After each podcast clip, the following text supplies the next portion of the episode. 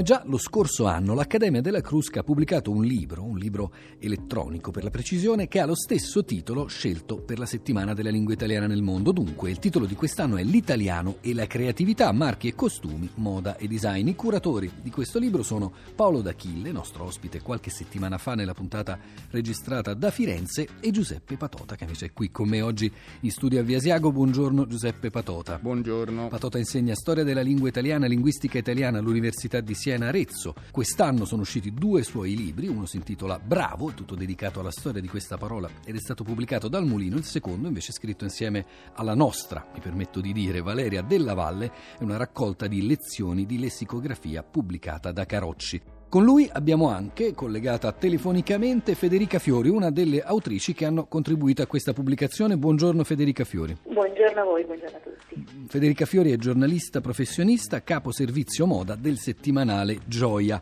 Patota, comincerei da lei proprio per chiederle come mai quest'anno, anche se ormai la settimana della lingua è finita, ma è importante capire come si arriva a certe decisioni, Accademia della Crusca e il Ministero degli Affari Esteri hanno deciso di scegliere come tema di questa appena trascorsa settimana della lingua italiana nel mondo proprio moda e design moda e design e, e, e, altre cose legate alla creatività e all'italiano. Ma eh, il Ministero degli Affari Esteri e della Cooperazione Internazionale ha chiesto alla Crusca, c'è questa collaborazione, ha chiesto all'Accademia, si potrebbe fare qualcosa che colleghi la lingua italiana al design? Esiste un collegamento di questo genere? E l'Accademia ha risposto altro che se esiste, e abbiamo pensato di allargare un po' il, il campo dell'intervento cercando di esaminare gli intrecci, i, i legami esistenti più in generale fra l'italiano e la creatività, dunque non solo design, ma marchi e costumi,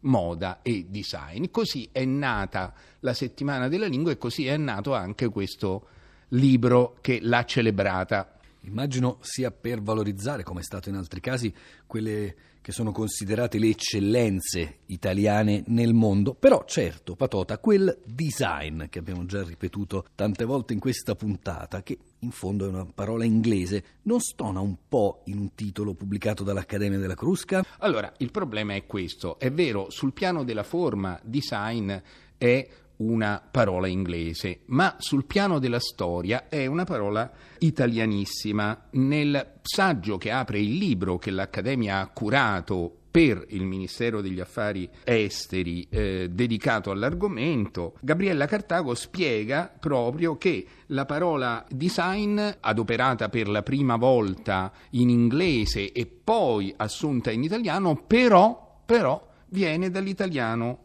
eh, disegno. Eh, all'alba del Seicento un grande architetto inglese assume dal lessico tecnico dei suoi colleghi italiani la parola disegno e naturalmente la trasforma, la anglicizza in design. Beh, insomma, più italiana di così. Federica Fiori.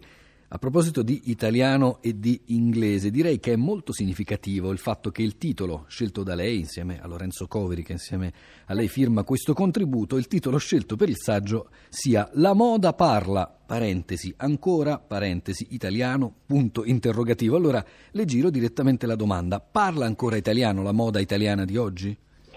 Parla, parla, ancora italiano anche se lo parla appunto sempre meno, perché lo par- non lo parla più né sul piano appunto strettamente linguistico eh, né alla fine su, dal punto di vista finanziario e societario. Posso dare la mia testimonianza alla luce di 25 anni, forse di più qualcosina in più, ma non, non esagero, trascorsi all'interno di una redazione moda di un giornale che appunto è Gioia, è un settimanale femminile, dove ricordo benissimo, eh, io cominciai alla fine del, del 1990, ricordo bene proprio in questo periodo, eh, i termini, eh, gli anglismi o i gallicismi si usavano molto meno rispetto ad oggi, soprattutto gli anglismi che in realtà poi sono cresciuti numericamente nel tempo eh, fino a diventare preponderanti sotto molti punti di vista. A proposito di anglicismi mi ha colpito, ci ho fatto caso in questi giorni, il fatto che mia figlia che ha sei anni quando le piace un vestito per spiegare il motivo dice è fashion.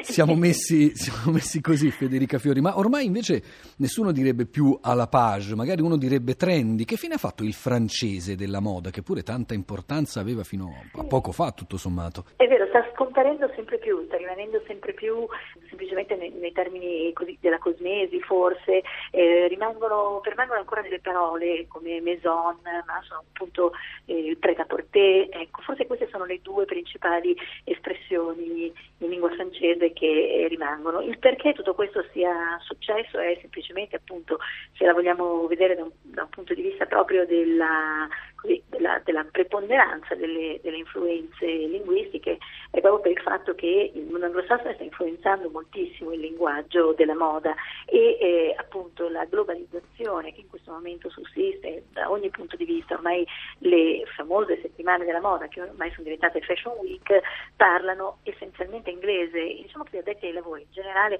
parlano inglese. Fastosa cornice per questa presentazione d'alta moda italiana. Siamo infatti al Romano Club dei Principi, che ha sede in quel gioiello del Rinascimento che è Palazzo Gaetani. Introduzione di sapore piuttosto orientale per questo abito da pomeriggio a piccoli quadretti rossi e neri. Da notare l'ampio grembiulino sovrapposto alla gonna. Come è possibile constatare da questi modelli, le maggiori sartorie italiane suggeriscono un deciso ritorno alla linea classica, Semplicità di ispirazione e sobrietà nelle guarnizioni. Questi i cardini dell'eleganza 1957. Ce lo conferma la signorile misura di quest'abito da mezza sera, in broccato bianco con delicate guarnizioni a fiorami. Nonché il modello da mattina, in lino bianco arricchito sui fianchi da geometrici motivi in velluto azzurro. Incalcolabile il valore del quadro di Van Dyck, Determinabilissimo, seppure piuttosto preoccupante per i mariti, quello dell'abito da pomeriggio in tulle rosso e nero, caratterizzato dal corpetto molto aderente. Completano la creazione un cappellino a petali di rose sanguigne e una veletta che fa tanto 1919.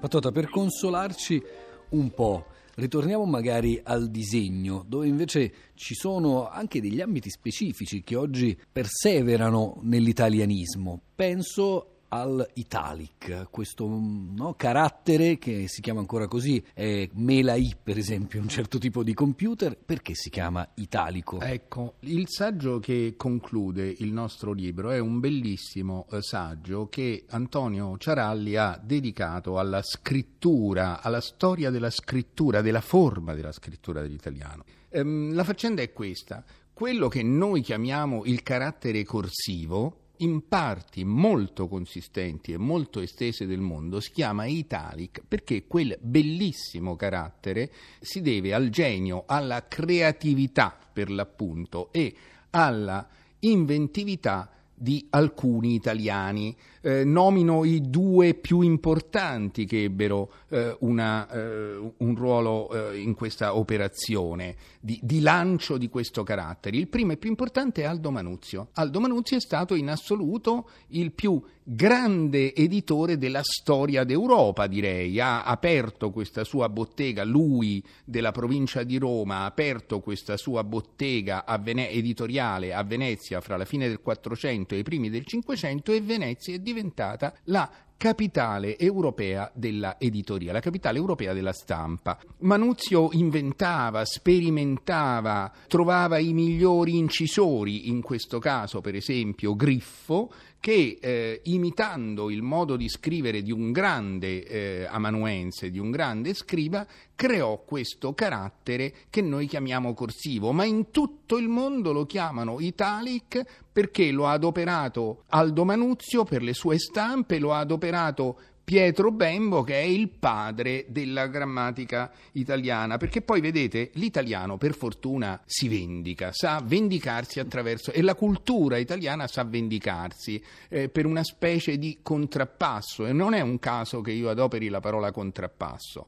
Niente da dire sul fatto che i tecnici come diceva Fiori, gli addetti ai lavori comunichino in inglese, possono comunicare naturalmente in qualunque lingua. Ciò che metto in discussione è eh, l'ostentazione inutile, l'affettazione dell'anglicismo fine a se stesso. Federica Fiori, c'è qualche parola italiana che continua a circolare nella moda a livello internazionale? Francamente, i termini italiani che in questo momento siano così particolarmente usati, così particolarmente solidi in prospettiva futura, non ne vedo.